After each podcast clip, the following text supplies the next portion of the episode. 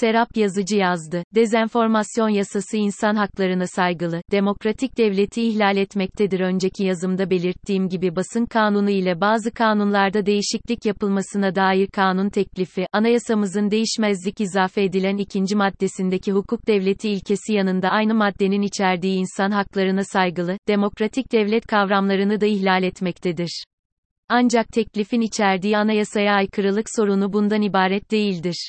Sonraki yazımda ele alacağım gibi teklif, aynı zamanda anayasamızın, temel hak ve hürriyetlerin sınırlanması, başlıklı 13. maddesini de açıkça ihlal etmektedir. Bu anayasaya aykırılık sorunları, teklifin içerdiği çeşitli hükümler yönünden mevcut olduğu halde, bu ve bundan sonraki yazımda yalnızca teklifin 29. maddesinin içerdiği düzenlemenin anayasamızın çeşitli hükümleri yönünden yol açtığı hukuka aykırılık sorunlarına değineceğim. Teklifin 29 maddesi ve bu maddenin yargıya sunduğu geniş yetki teklifin, Türk Ceza Kanunu'nun 217. maddesinden sonra gelmek üzere bu kanuna 217 A maddesi şeklinde eklediği hüküm şöyledir. 1. Sırf halk arasında endişe, korku veya panik yaratmak ile ülkenin iç ve dış güvenliği, kamu düzeni ve genel sağlığı ile ilgili gerçeğe aykırı bir bilgiyi, kamu barışını bozmaya elverişli şekilde alenen yayan kimse, 1 yıldan 3 yıla kadar hapis cezası ile cezalandırılır. 2. Suçun, failin gerçek kimliğini gizlemek suretiyle veya bir örgütün faaliyeti çerçevesinde işlenmesi halinde, yukarıdaki fıkraya göre verilen ceza yarı oranında artırılır. Görüldüğü gibi bu hükmün ilk fıkrası, iki boyuttan oluşmaktadır. Fıkranın ilk boyutu, objektif yöntemlerle tespiti imkansız bir saiki tanımlamaktadır. Böylece yargı kuruluşlarına failin niyetini okumaları emredilmektedir. Bilindiği gibi niyet okuma esasına dayanan bir ceza hukuku anlayışı, otoriter ve totaliter sistemlere hakimdir. Fıkranın ikinci boyutu ise sözü geçen saikle işleneceği farz edilen fiili tanımlarken ülkenin iç ve dış güvenliği, kamu düzeni ve genel sağlığı, kamu barışı gibi müphem ve muğlak kavramlara başvurmaktadır. Böylece teklifi hazırlayanlar, aslında yargı kuruluşlarına fevkalade keyfi olarak kullanabilecekleri sınırsız bir yetki sunmuşlardır. Üstelik yargı kuruluşlarına böylesine geniş takdir yetkisi sunan bu hüküm, demokrasinin temel unsurları arasında yer alan ifade ve eleştiri hürriyetini, muhalefet hakkını, halkın farklı kaynaklardan haberlere erişme hakkını ortadan kaldırmaktadır. Bu nedenle teklifin 29. maddesinin Türk Ceza Kanunu'na eklemeyi amaçladığı hüküm, aşağıda görüleceği gibi anayasamızın ikinci maddesinde yer alan insan haklarına saygılı, demokratik devlet kavramlarıyla ve sonraki yazımda ele alacağım gibi, anayasamızın temel hakların sınırlanmasında uyulması gereken esasları düzenleyen 13. maddesiyle bağdaşmamaktadır. Teklifin 29. maddesinin ikinci fıkrasında yer alan örgüt kavramı, ilk bakışta yasa dışı örgütleri kastettiği izlenimini verebilir. Oysa maddede bu izlenimi doğrulayacak hiçbir ibare yer almamaktadır. Bu nedenle buradaki örgüt kavramı, dernekler, sendikalar, vakıflar, meslek kuruluşları ve siyasi partiler gibi demokratik bir siyasi düzenin vazgeçilmezleri arasında yer alan örgütsel yapıları kapsamaktadır. Böylece sivil veya siyasal toplumun aktörleri kendi faaliyet alanları ile ilgili bir konuda eleştirel bir görüş açıkladıkları takdirde bu açıklama, teklifin 29. maddesinin ilk fıkrasının ihlali olarak değerlendirilebilecek, eleştiriyi yönelten sivil veya siyasal toplum aktörünün bağlı olduğu örgütsel yapı dikkate alınarak ceza, ağırlaştırılmak suretiyle uygulanacaktır. Bu yönüyle düşünüldüğünde teklifin 29. maddesi, sivil ve siyasal toplumun tüm haklarını ortadan kaldıracak mahiyettedir. Böylece iktidar blokuna mensup olanlar dışındaki tüm vatandaşların en masum açıklamaları, bu hüküm kapsamında değerlendirilerek toplumun büyük çoğunluğu suçlu ilan edilebilecektir.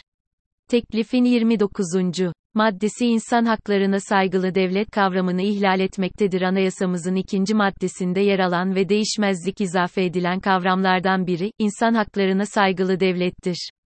Bu kavram, kamu gücünü kullanan organ ve makamların, bireylerin anayasal hürriyetlerinin sınırlarına müdahale edemeyecekleri anlamına gelmektedir. Nokta. Üstelik 2. Dünya Savaşı'ndan sonra insan haklarının bir ulusal mesele olmanın ötesine geçerek uluslararasılaştığı düşünülürse, kamu makamları, sadece anayasa hükümlerini değil, Türkiye'nin taraf olduğu temel hak ve hürriyetlere ilişkin uluslararası antlaşmaların gereklerini de dikkate almak zorundadır. Nitekim Türkiye, 1954'te Avrupa İnsan Hakları Sözleşmesi'ni onaylamış, 1987'de Avrupa İnsan Hakları Sözleşmesi'ne bireysel başvuru hakkını tanımış, 1989'da Avrupa İnsan Hakları Mahkemesi kararlarının bağlayıcılığını kabul etmiştir.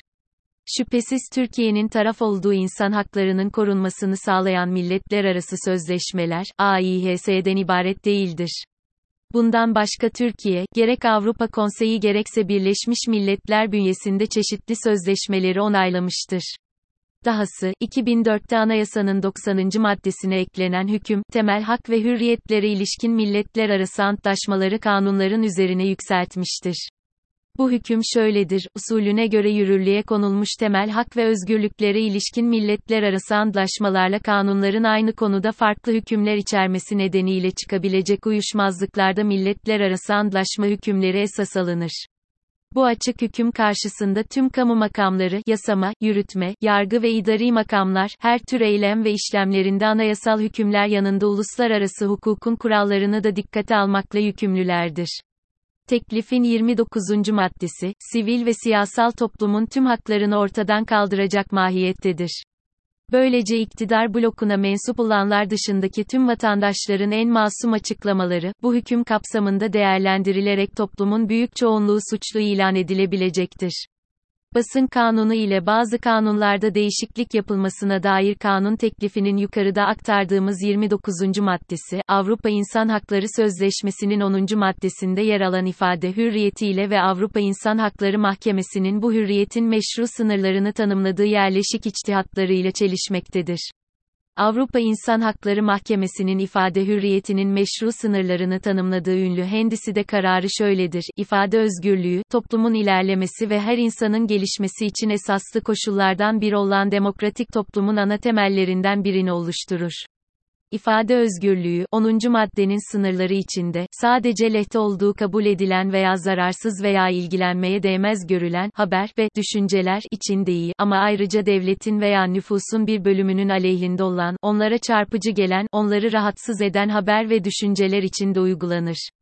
Bunlar, çoğulculuğun, hoşgörünün ve açık fikirliliğin gerekleridir. Bunlar olmaksızın demokratik toplum olmaz. 1. Bu açıklamalar, teklifin 29. maddesinin ifade hürriyetinin meşru sınırlarını aşacak ölçüde bu hürriyeti sınırladığını göstermektedir. Bu nedenle teklifin 29. maddesi, demokrasinin vazgeçilmezi olan ifade hürriyeti yanında bu hürriyetten doğan ve demokratik bir anayasa düzeninin asli unsurları arasında yer alan basın hürriyeti, bilim ve sanat hürriyeti, eleştiri ve muhalefet haklarını da ortadan kaldırmaktadır. Bu yönüyle teklif, sadece insan haklarına saygılı devlet kavramını değil, aynı zamanda aşağıda görüleceği gibi demokratik devlet kavramını da ihlal etmektedir. Teklifin 29 maddesi demokratik devlet kavramını da ihlal etmektedir. Demokratik devletin tanımıyla zorunlu unsurları konusunda kütüphaneleri dolduracak kadar çok sayıda eser bulmak mümkündür. Ancak ampirik demokrasi teorisi üzerine çalışanlar, bu eserlerin önemli bir kısmında Robert Dahle'ın demokrasi yerine geçmek üzere önerdiği poliarşi kavramına yer verildiğini bilmektedir. Dahel, Poliarşi, Katılma ve Muhalefet Polirçi, Participation and Opposition, başlıklı ünlü eserinde gerçek demokrasiler yerine geçmek üzere önerdiği Poliarşi'nin muhalefet, opposition ve katılma, participation, şeklinde iki boyut olduğunu belirtmektedir. Yazara göre muhalefet boyutu serbest, dürüst, düzenli aralıklarla gerçekleştirilen, örgütlenmiş bir yarışmanın varlığını gerektirmektedir. Katılma boyutu ise hemen hemen tüm yetişkin vatandaşların oy verme ve iktidar için yarışma haklarına sahip olmalarını gerektirmektedir. 2. Poliarşinin muhalefet ve katılma boyutlarının yeterince güçlü olması için aşağıdaki 8 unsurun varlığı zorunludur. 1.